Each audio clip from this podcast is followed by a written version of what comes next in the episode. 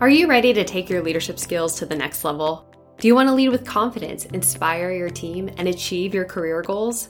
I'm excited to announce Lead Into It is now offering leadership coaching. Picture this 60 minutes of focused one on one coaching that will transform the way you lead. Whether you're a seasoned executive or just starting out on your leadership journey, Lead Into It has the expertise and guidance to help unleash everyone's full leadership potential. With one on one coaching with me, you'll develop powerful leadership strategies, enhance your communication skills, build a high performing team, and achieve your career aspirations. The website, leadintoit.co, is your gateway for us to work together and create a tailored coaching plan to fit your needs and goals. So don't miss out on this incredible opportunity to supercharge your leadership skills. Visit leadintoit.co, that's leadintoit.co today. You're listening to episode 30 of the Lead Into It podcast. I'm Sarah Greco, and I have over 10 years of experience in various roles and industries. During this time, I learned just how crucial leadership is as both an employee and a leader myself. This has led me on a mission to inspire and provide resources for those who have a desire to be a leader in both their career and their lives. The Lead Into It podcast is designed to help you learn how to be a leader with advice, tools, tips, and inspiration from people with all different types of backgrounds. Let's get started.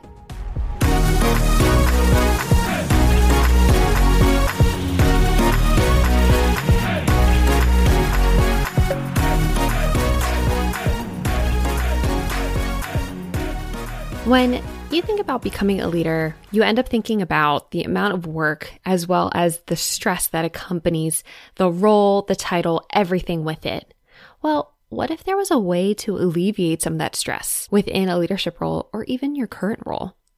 Rhonda Williams is a dynamic speaker, author, coach, and what she calls a recovering stressed out leader, our soul with her nearly two decades of leadership experience to include senior executive roles such as chief nursing officer and chief executive officer, Rhonda experienced firsthand the trauma that accepting life of overwhelming stress can have. So during our conversation, we dive into Rhonda's personal experience with stress as a leader and her simple technique to reduce stress while in those leadership roles. It's a great episode. Definitely take notes, and I hope you enjoy. Okay, Rhonda, thank you so much for coming on the show. I'm so excited to talk and learn from you. How are you doing today? I'm doing really well, Sarah. Thank you so much for having me. I loved the way that you reached out to me on LinkedIn. By the way, I love podcasting just in general because I get to meet so many interesting people like yourself. And mm-hmm. you reached out on LinkedIn and you brought up such a valuable topic. So I'm excited to dive into it. Before we go ahead and get started, why don't you give us a little bit of your background and who you are? Sure. So um, I am, gosh, it's always a hard question, right? It is. It's the hardest question of the entire interview. It is, but you know, at the end of the day, I think I am at um, at my core a leader. Mm-hmm. Um, I think that's sort of how I will always see myself. I am also um, a coach. And um, that's part of my core gifts and my core passion that I think I am here um, on this earth to uh, serve. I'm also a registered nurse, and you know, I've done lots of amazing things in my career. Uh, everything from you know sort of having bedside care and caring for patients uh, in that time of need to being in executive roles as a chief nursing officer a hospital ceo and uh, and then moved on to do several other things in my career including my work that i do now which is executive coaching and you know really helping leaders uh, position themselves from a stress standpoint and from a career standpoint. That's awesome. Wow that's a diverse experience. So, what led you from kind of a career field, it sounds like uh, healthcare, to now leadership coaching and that leadership realm? Yeah, so it was a really interesting path for me, and probably like not like many others. Um, or like many others, I probably did not take the straightest path. You know, it was a little bit curvy and windy, and and which was fun, and you get to learn along the way. Sometimes painful, mm-hmm. um, but I was a uh, a staff nurse and sort of working at the bedside and doing that for a while. And it was right at the time when we were moving into Y2K. Computers were just sort of kind of getting big in healthcare. I love and, that you called it um, Y2K, by the way. I know, right? It was just kind of the craziest thing. I still remember us standing all at the hospital waiting to see if all of our systems were going to go out. it was so What a crazy memory. Oh my goodness, that's where I spent my New Year's Eve, right? So instead mm-hmm. of being mm-hmm. home, Happy New Year's, family. Nope, we were there all panicked, like, oh my God, is it after midnight yet? Oh, everything is fine. So it was really interesting. But I, I went from that to really kind of building my career and being this person who was really curious and uh, working in that for a while and still working the bedside. And I remember just sort of wanting to do some things differently. So I stepped over into that IT space and became sort of a clinical um, IT person and helping our team and our staff and did that for a while. And I actually left that organization. I had been working there for some years. I left and moved to Louisville, Kentucky, and um, and I moved to work at our corporate office and I became a liaison between our corporate office and the 82 hospitals in the field. Oh, wow. And I remember receiving a call from a friend uh, back at the original hospital, which was in San Antonio. And she said, You know, hey, the chief nursing officer position is open. And I said, Why are you telling me? I am in Louisville, Kentucky now. like, I mm-hmm. just left there. So good luck with that. And she's like, No, I think you'd be great. We had a great laugh about it. And, um, and I went home and I said to my family, Oh, ha, ha, ha. I just got this call today. It was hilarious. And the family all said, Let's move. And I was like, Oh, we just got here. Like literally, we've barely been here a year. And so it was just this huge shock to me. I was like, I wasn't expecting that. I thought it was just going to be a big family joke. Mm-hmm. Um, well, it turned into a snowball rolling down a hill right really fast picking up steam and uh, I, I went back and, and the family said we really want to move back. We don't like it here.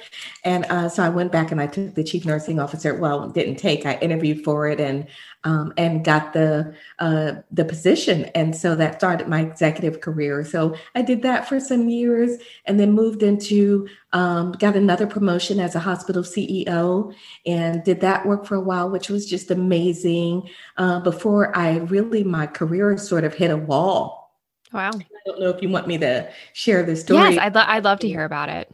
It was a kind of a brick wall.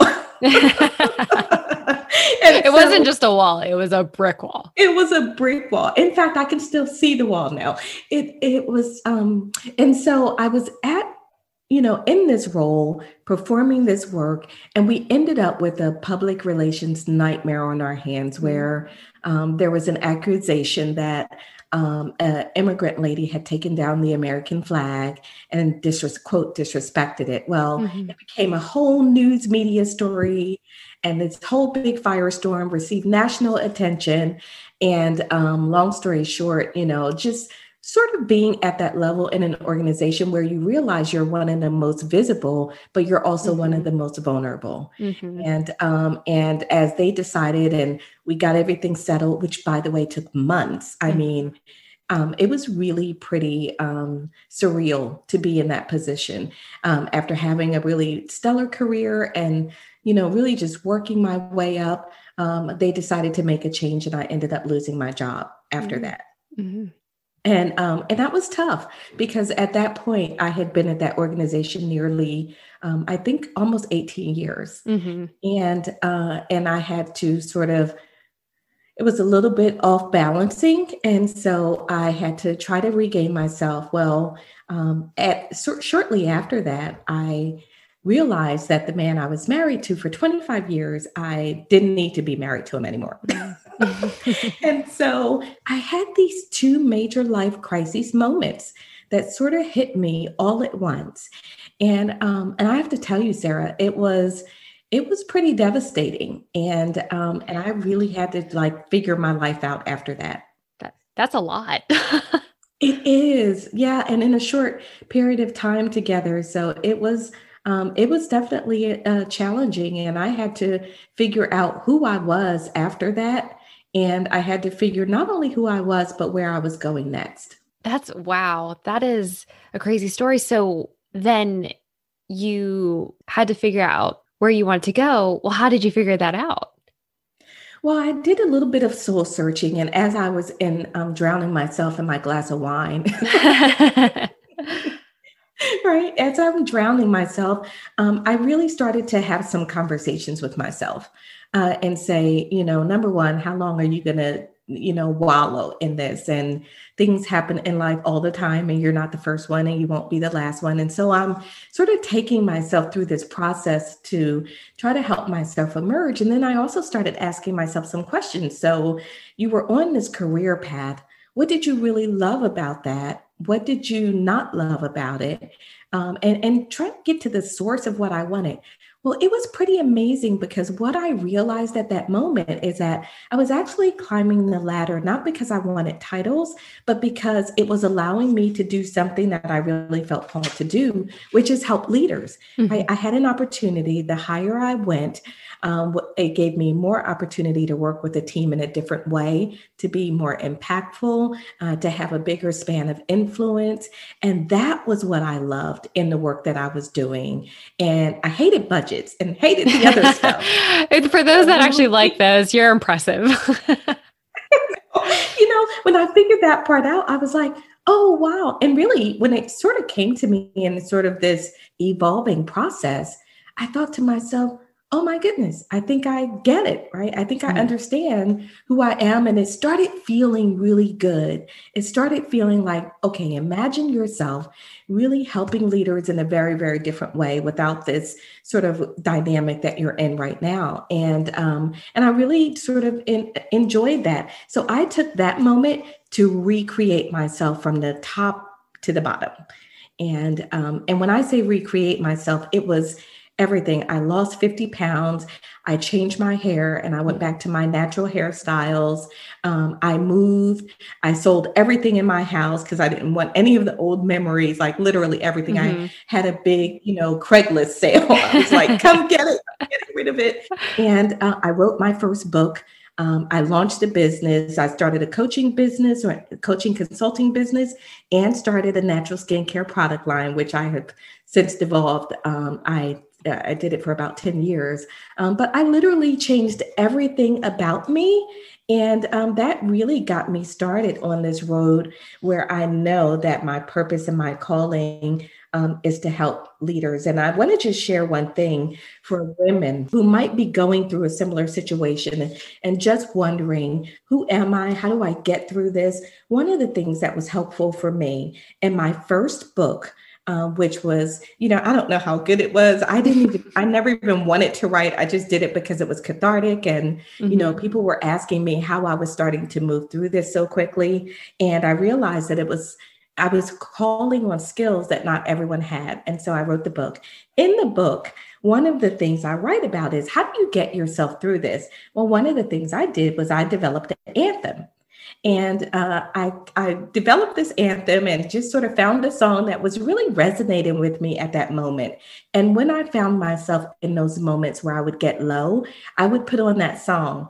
And it was sort of, you know, it was upbeat and would kept kind of get me going. And the song that I chose had to do with me just, uh, you know, it was similar to the name of my book. So the first book I wrote was called Are You Out of Your Blank Mind? Mm-hmm. I like it. and you get to fill in the blank, mm-hmm. right? Yeah. it's Are You Out of Your Blank Mind? And in that book was, you know, this, uh, I wrote about this anthem and how it helped me. And, you know, it was really about sort of shedding the need to be drawn back to my ex and to lean on those old places and old comfortable ways. And it really helped me move forward. Mm-hmm. Is this anthem a song? It is. It's a song by Fantasia. Okay. And it's called yes. Do, it's called Doing Me. Oh, that's awesome. Yeah, and and it was really kind of my my girl power song and really helped me get through those moments.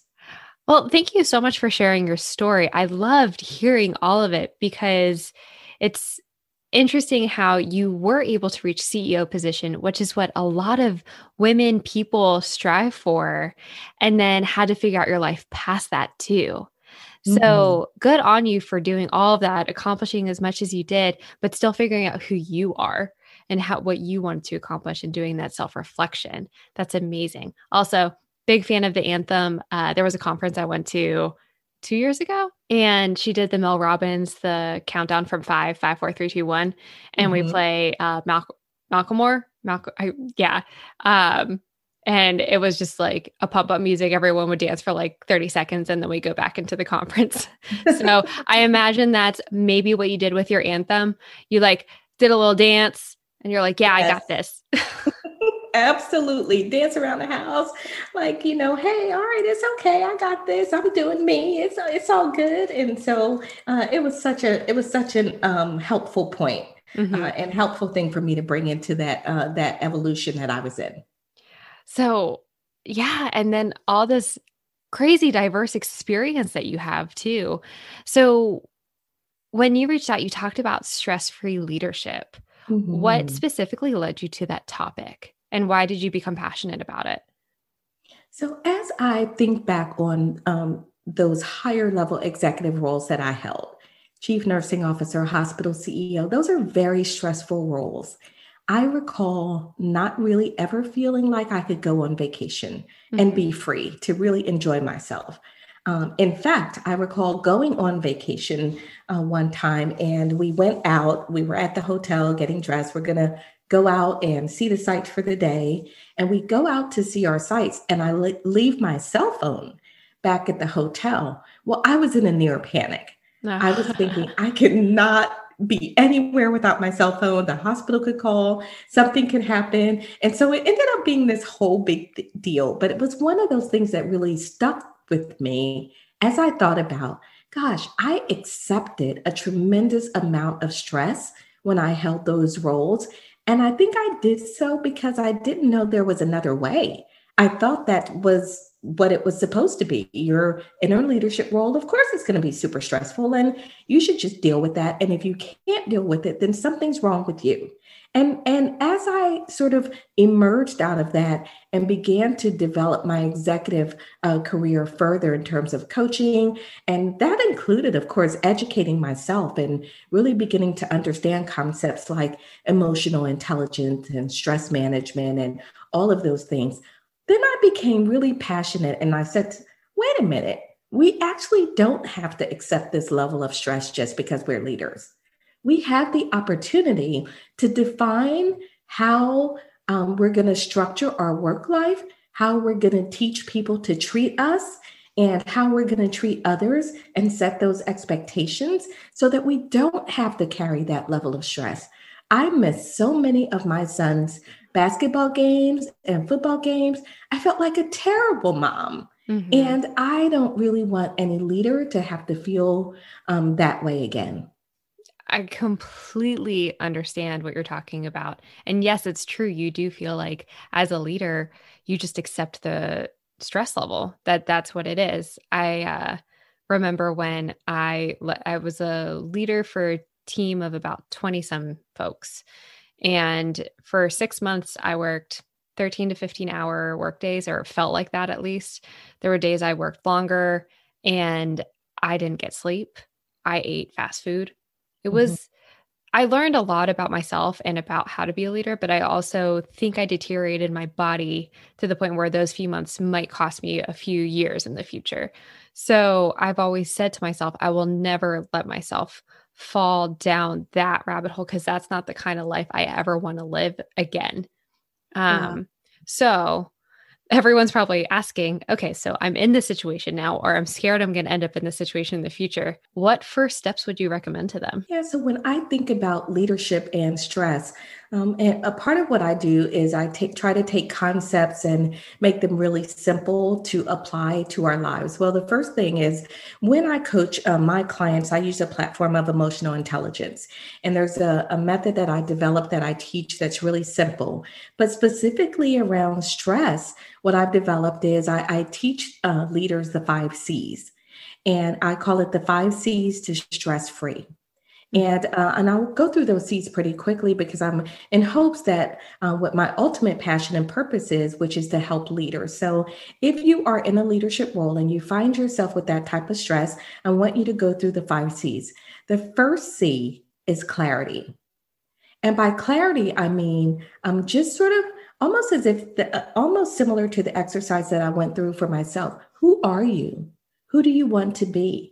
Had I done that exercise before I got into my executive roles, I think that would have looked very different but I didn't, and I didn't really understand that. So for me now, when I'm working with leaders, I say, let's get clear on who you are. How does showing up as a mom, how does that fit into your life and your work? Let's get really clear about that. Let's get clear about where you are now, and also let's get clear about where you want to go and who you want to be. So that's the first C in the five C's to stress free. Next, we go to confidence. And the reason this is next, Sarah, is because I don't think I've really ever had a conversation with a leader where the confidence didn't show up. Mm. might be masks. Most most leaders, especially uh, leaders that are at a high level, feel like they're pretty confident. Mm-hmm. Yet, when I say to a leader, I want you to go into your um, your leadership team's office tomorrow, and I want you to say, "Okay, so from here forward, um, I am really committed to this team, just as I always have been. Um, however, I want to do some things a little bit differently to take care of me." Most leaders shy away from that. Interesting. Yeah, and what that tells me is there is a confidence issue in terms of being able to really project forward who you are instead of just responding and reacting to who people think you are or who they expect you to be. So, getting that confidence up is really, really important because confidence is situational. You can have confidence in one area, but when it comes to another area, all of a sudden feel like I'm mm-hmm. not doing that, right? I'm not, right. I'm not ready. Like I have confidence in terms of I can coach any leader. I feel like I can almost operationalize anything. But yet, if you take me up into an airplane and say, you know, we're going to go for a jump, well, all of a sudden I'm not so confident. Right? and so confidence is definitely situational. Mm-hmm. Then we move to the third C, which is choices. Once we get your confidence up a bit and we really get you stepping into the understanding of who you are and what you want, then I go to, okay, so let's look at the choices that you're making. Because some of what happens to us is absolutely because of those choices that we make, right? I made a choice to work late as opposed to going to the baseball game. Now, I did that. I thought I had a good reason for doing that. And this is not about judgment. It doesn't matter what your reason is. And I assume if you're making the reason, it's valid. The only question is is that the choice that you're going to continue to make? And if not, then how can we set you up and position you to help you make better choices? And, and better only in terms of it supporting your vision and your goal. Because at the end of the day, in my world, that's really all that matters. We don't want to set you up to meet anyone else's expectations. We want to get you um, really feeling good about meeting your own expectations. Mm-hmm. The fourth C is communication. And in this C, it's really about understanding two types of communication that will make or break this process in terms of you moving to be stress free. There's internal communication and there's external communication. So the internal communication comes first. And the work that I do with leaders is really about checking your internal dialogue. What's that inner voice telling you? And silencing any chatter that doesn't support the clarity and the goal that you just established. Mm-hmm. So if the goal, if the communication internally is, well, you're not going to be good enough. People are going to think that you're not pulling your weight. Um, this is the way you should do it. You're you're not capable. You're weak. People are going to look. All of that types of noise, which actually happens probably greater than eighty percent of the time in our own heads, mm-hmm. we've got to manage, and we've got to get that voice under control so that we can really begin to shift that communication internally to support us then the external communication comes next. Because once you really get that internal communication under control, then we're going to want to make sure that you are communicating your who you are, your values, your beliefs, what's important to you, not only about being an, an, executive or a professional, but also in your personal life. We've got to communicate that externally. It's really difficult for people to respect boundaries that we have not set. And so we have to set those boundaries. You've got to say, listen, I understand I have a cell phone, but that doesn't mean I'm going to be responding to texts at 10 p.m. Mm-hmm. Right? If it's urgent, if it's critical, pick up the phone and call me. Otherwise, I will respond in the morning.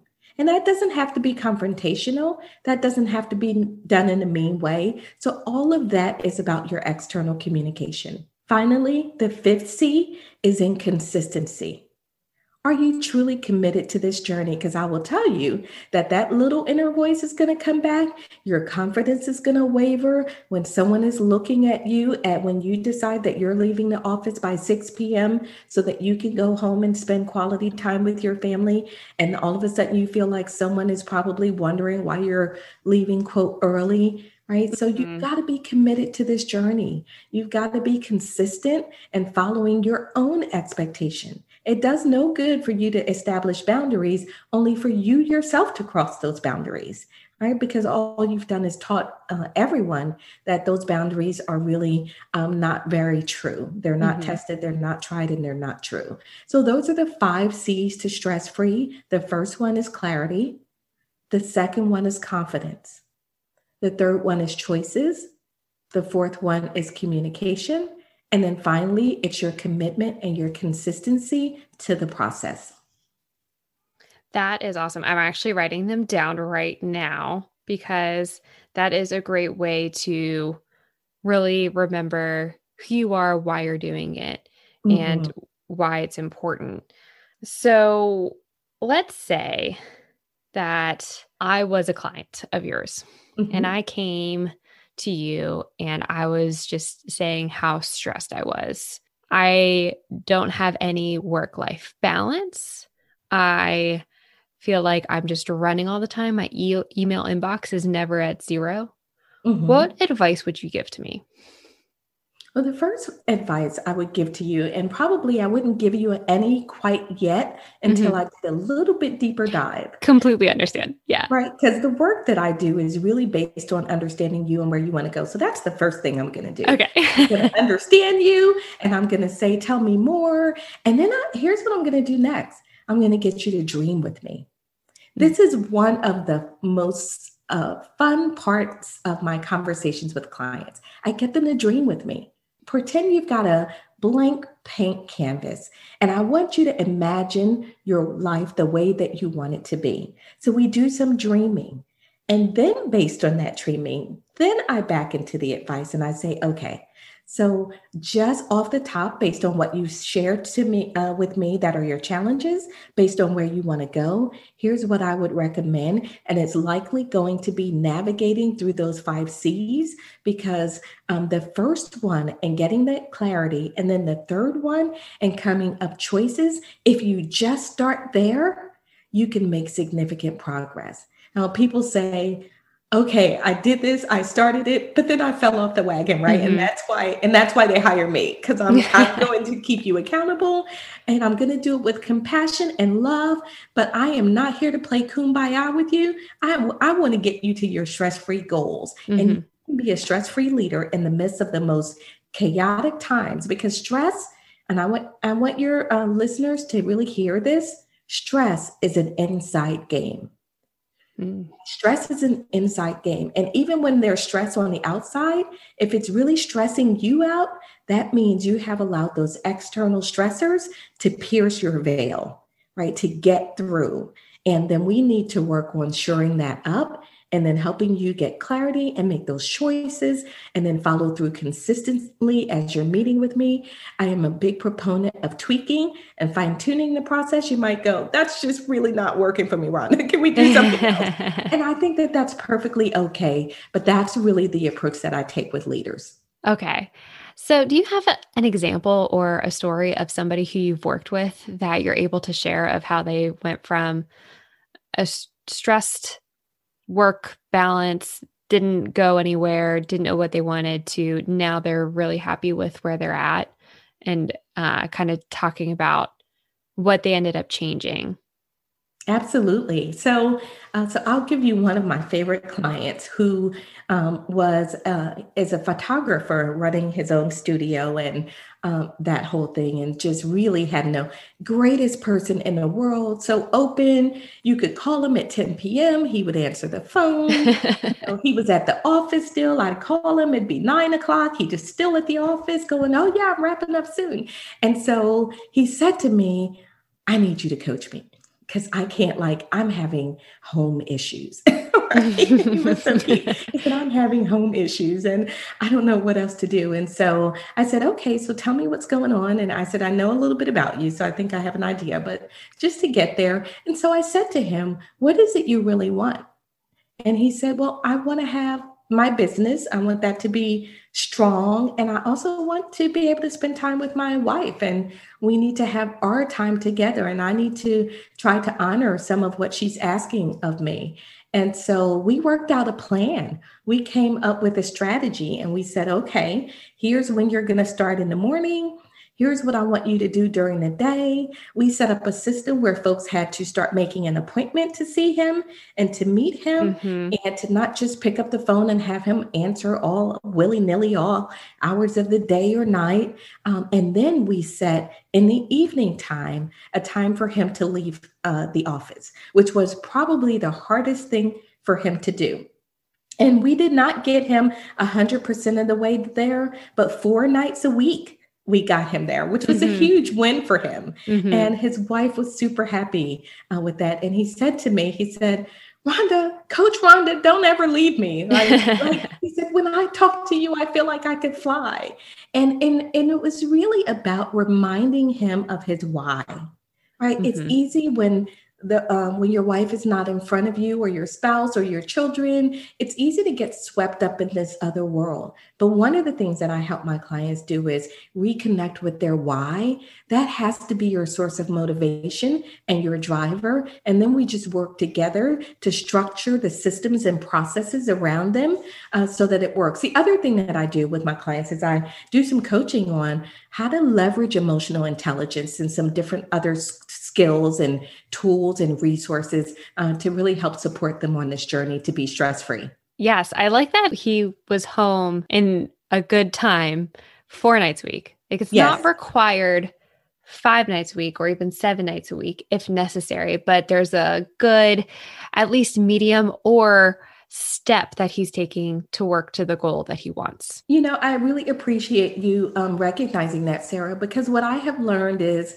when I first started out on this journey, the goal was perfection, right? Mm-hmm. Just because we we're like, oh, it's yes, always perfection. it's going to be great, and here's what you're going to do. But I have learned that my perfection is not for me to push on my clients, right? It is up to me to get to what feels comfortable for them. And if four nights a week or three nights a week is where they want to begin, that's my goal. One of the things that I really try to do to help keep my focus with my clients is we choose a goal at the very beginning of working together. Mm-hmm. I say, if by the end of working with me, what's the top two things that you absolutely want to have accomplished? That gives us a target. That gives us a place to focus.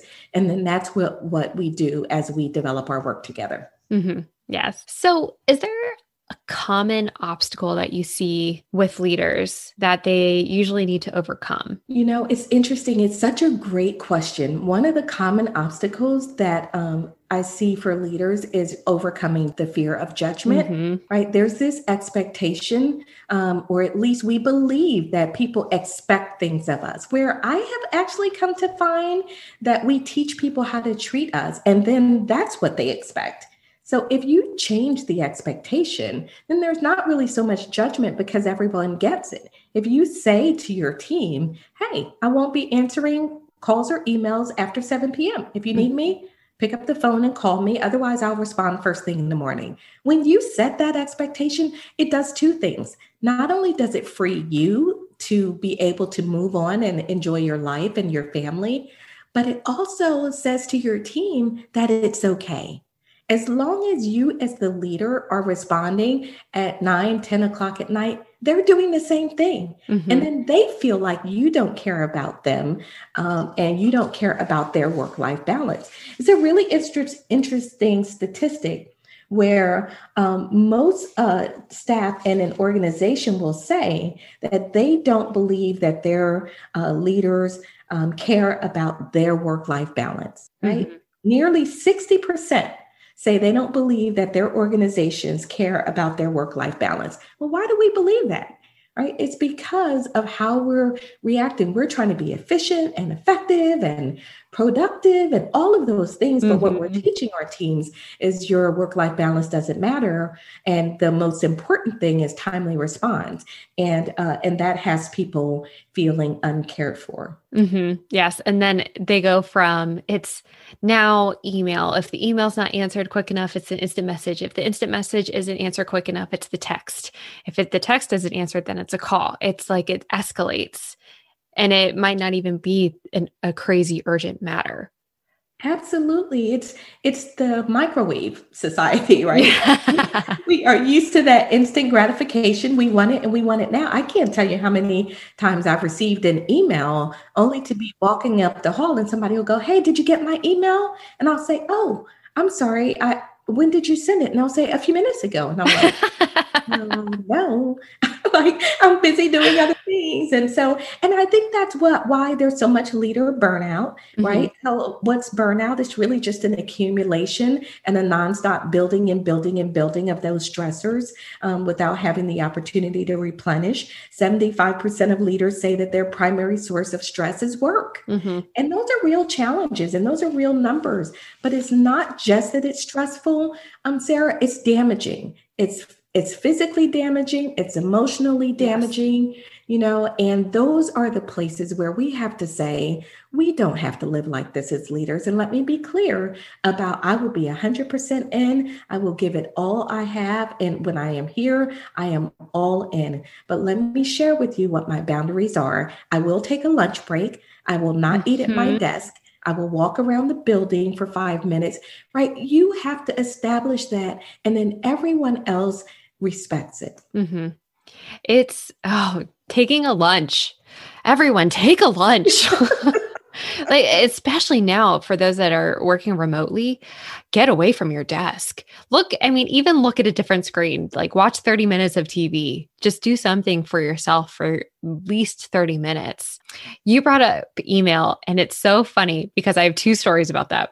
One is we had a leader of an organization who sent out emails. He would catch up on email at night, but he was afraid of his employees answering the emails at night. So he would time them so they would go out at 5 a.m. But what happened was everyone would get their emails at 5 a.m. and they would be just completely slammed with a bunch of emails from their boss. so it was one of those things where I learned that that will never work. So that was just a funny thing that I learned over the course of my career. And mm. then, oh, I'm trying to remember the other story now. I love the first one though. I mean, it was something that it, it felt like it was well intentioned. Uh, right. It was so it was so deep, near and dear. And it, they were just like, no, and all everyone hated it. Everybody hated it because they knew at 5 a.m. They're like, my inbox is gonna fill up with all the emails he caught up on last night. And it's just it didn't work. Um, I don't know if he ever got feedback from his employees saying that we shouldn't do that, but just feedback for everyone else, it doesn't work. But I'll think on that other story. Yeah, sure. Let me share one with you while, sure. you're, while you're thinking of your other story. So, um, when I was the chief nursing officer, I had a leader at our regional office who was responsible for looking at labor. And they would look at labor hours every week or every day. And they could tell if we had gone over budget the day before. Mm-hmm. And every morning I would come in, there would be these this email. It wasn't even that it was after hours. It just wasn't a, a carefully written email. It was kind of like, hey, noticed your labor numbers were over target yesterday. Plain explanation point, right? And and so I mean, I barely got in and had a cup of coffee, right? And mm-hmm. and I'm getting this email. So what I started doing is I started not res- looking at his email. I wouldn't mm-hmm. even look at it. I'm like, I'm going to get in, I'm going to get settled, I'm going to have my coffee, I'm going to get figure out my day, and then I will look at his email mm-hmm. and respond. See, these are the types of things that we do to each other and we don't even recognize it. And because feedback is a whole nother story, it's a right. whole nother podcast show. Right. Um, but because we don't really get or, or even ask for feedback often enough as leaders, um, then we sometimes never hear the impact that we have on our team. Mm-hmm, mm-hmm. Yes. And email is all consuming. It mm. mm-hmm. or it can be all consuming unless you learn to manage it well. So the other email story was actually a tip that I learned from a friend, I think. Um, I put read receipts on my emails when I want to make sure that the other person's read them. Mm-hmm. So I give them 12 hours to read if it is exceptionally important, longer if it's not. And then as soon as I get the read receipt, I know that they got it mm-hmm. and opened it. Now, if they read and comprehended it, I'm not sure. But mm-hmm. at least I know they opened it and it's in their inbox. So mm-hmm. that usually gave me a little bit of peace of mind when I got the read receipt that they got it. So when somebody came up to you and asked that question of, well, did you get my email five minutes after you sent it? If they had added a read receipt, they would at least know that it was to you and that you were hadn't gotten a chance to read it. There's a read receipt and then there's the delivery receipt. So you can do both. One, pick whatever one it brings you the most anxiety, I guess.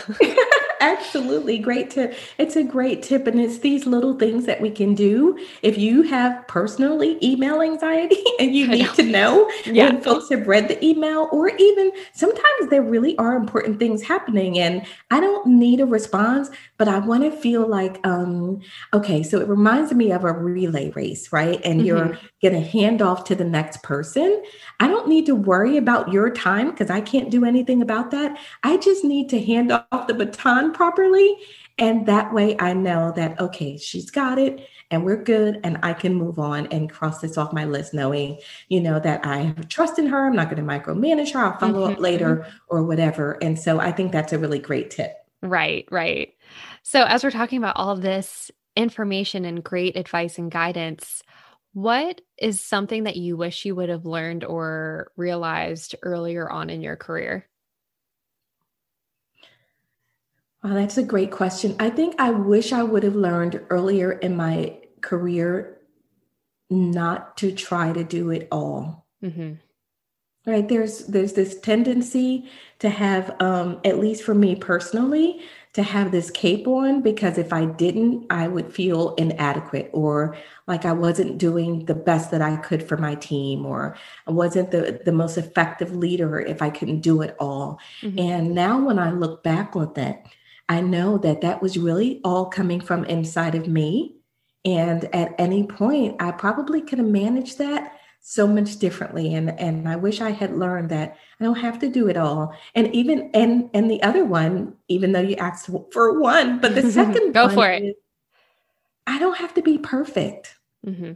right? I don't have to do it all and I don't have to be perfect I can make a mistake and I can own that and step into it. I can rely on my team for whatever I don't know because they are amazing individuals that can support me. I don't have to be there all the time and and and get everything just right. And sometimes not getting it right is an opportunity in and of itself that you learn so much from that that it only helps the finished product be better. So I think those are the two that come to mind for me. Mm-hmm.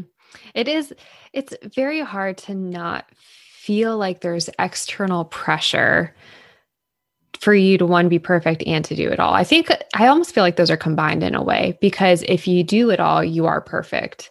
Um, but it's just one of those things where you're like, I need to do exceptional. in it. I'm type A. I, I don't know if you're type A. Mm-hmm. I assume you are. Yeah. Um, but I need to do everything, be very hands on, especially in the beginning. So it's just, it's a complete mind shift.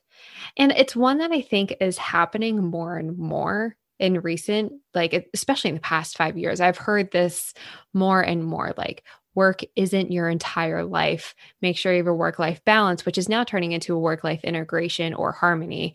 Mm-hmm. And it's an interesting mindset shift. I think it's greatly appreciated, especially as a lot of people are working remotely. Um, and it's almost a uh, like stress off my shoulders, and I'm sure others are feeling it too, to know that yes, I have a job. I do want to do a really good job, but I don't have to be perfect.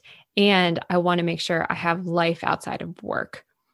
Oh my so gosh. with all of those combined, it's like a new complete movement, in my opinion. No, I agree. That's so important. And I think we're coming to that realization that you are not your work. Mm-hmm.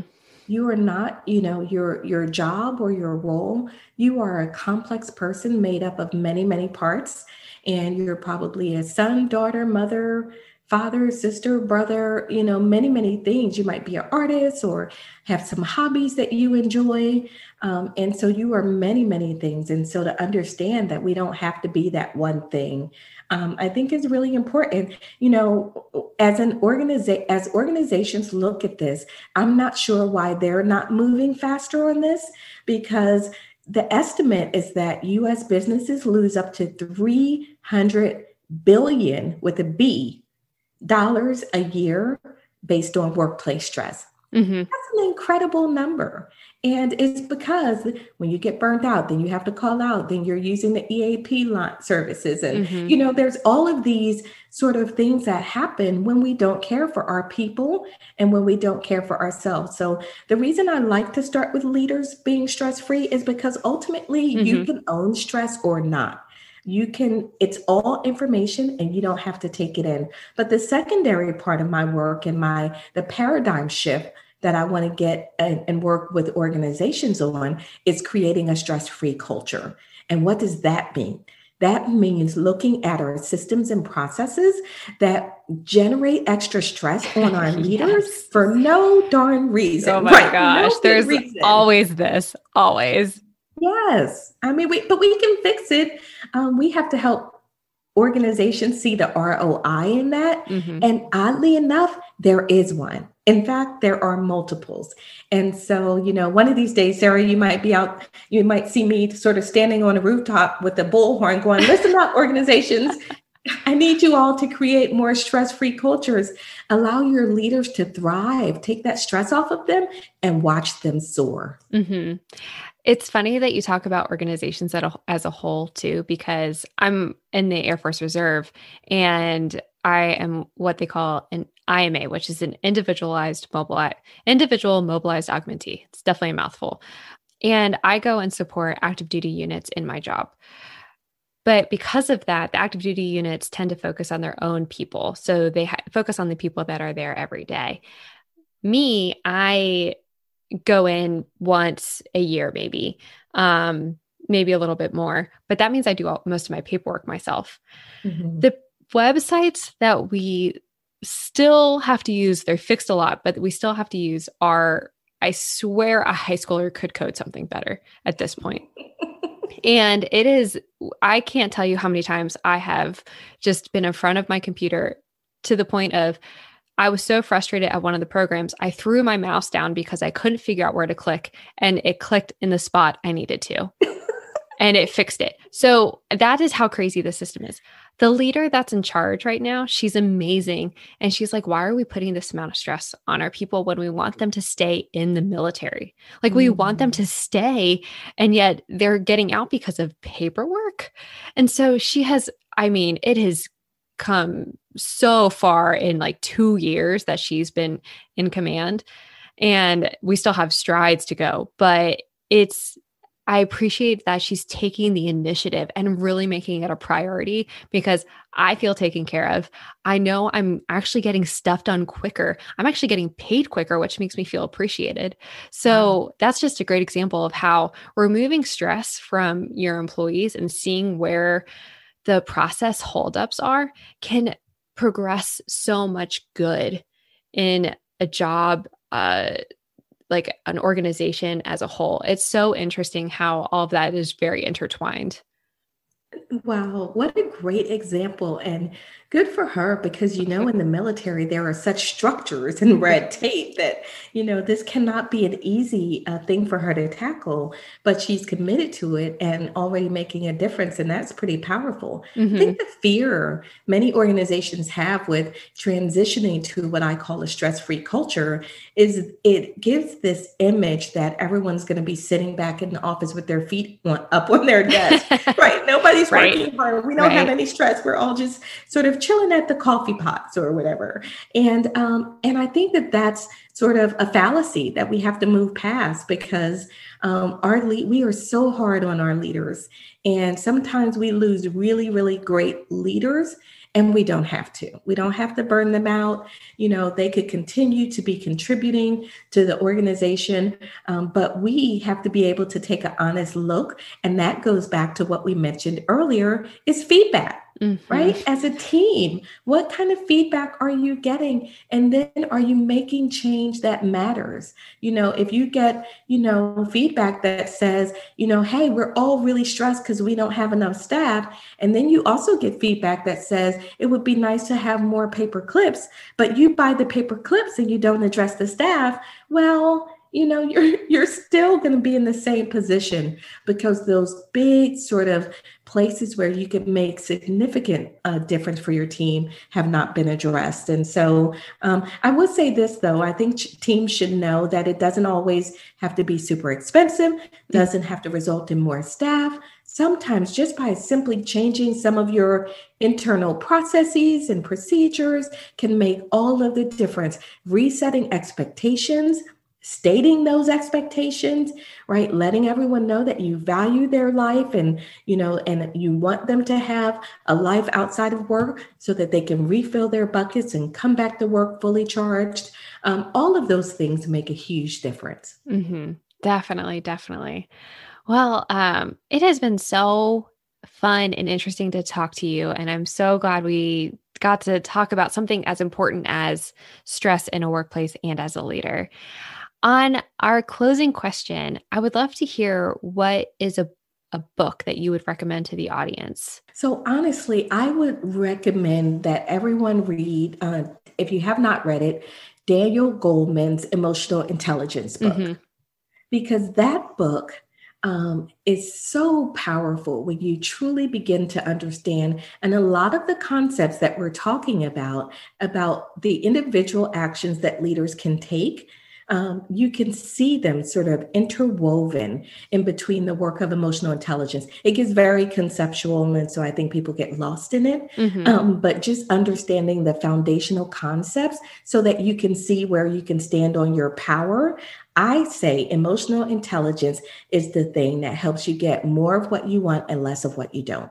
Mm-hmm. More of what you want and less of what you don't. So I highly encourage every leader um, to listen or read that book or do it on audio while you're running on a treadmill or what have you. Um, but it really, really is very, I think, impactful and you can apply it directly to your career.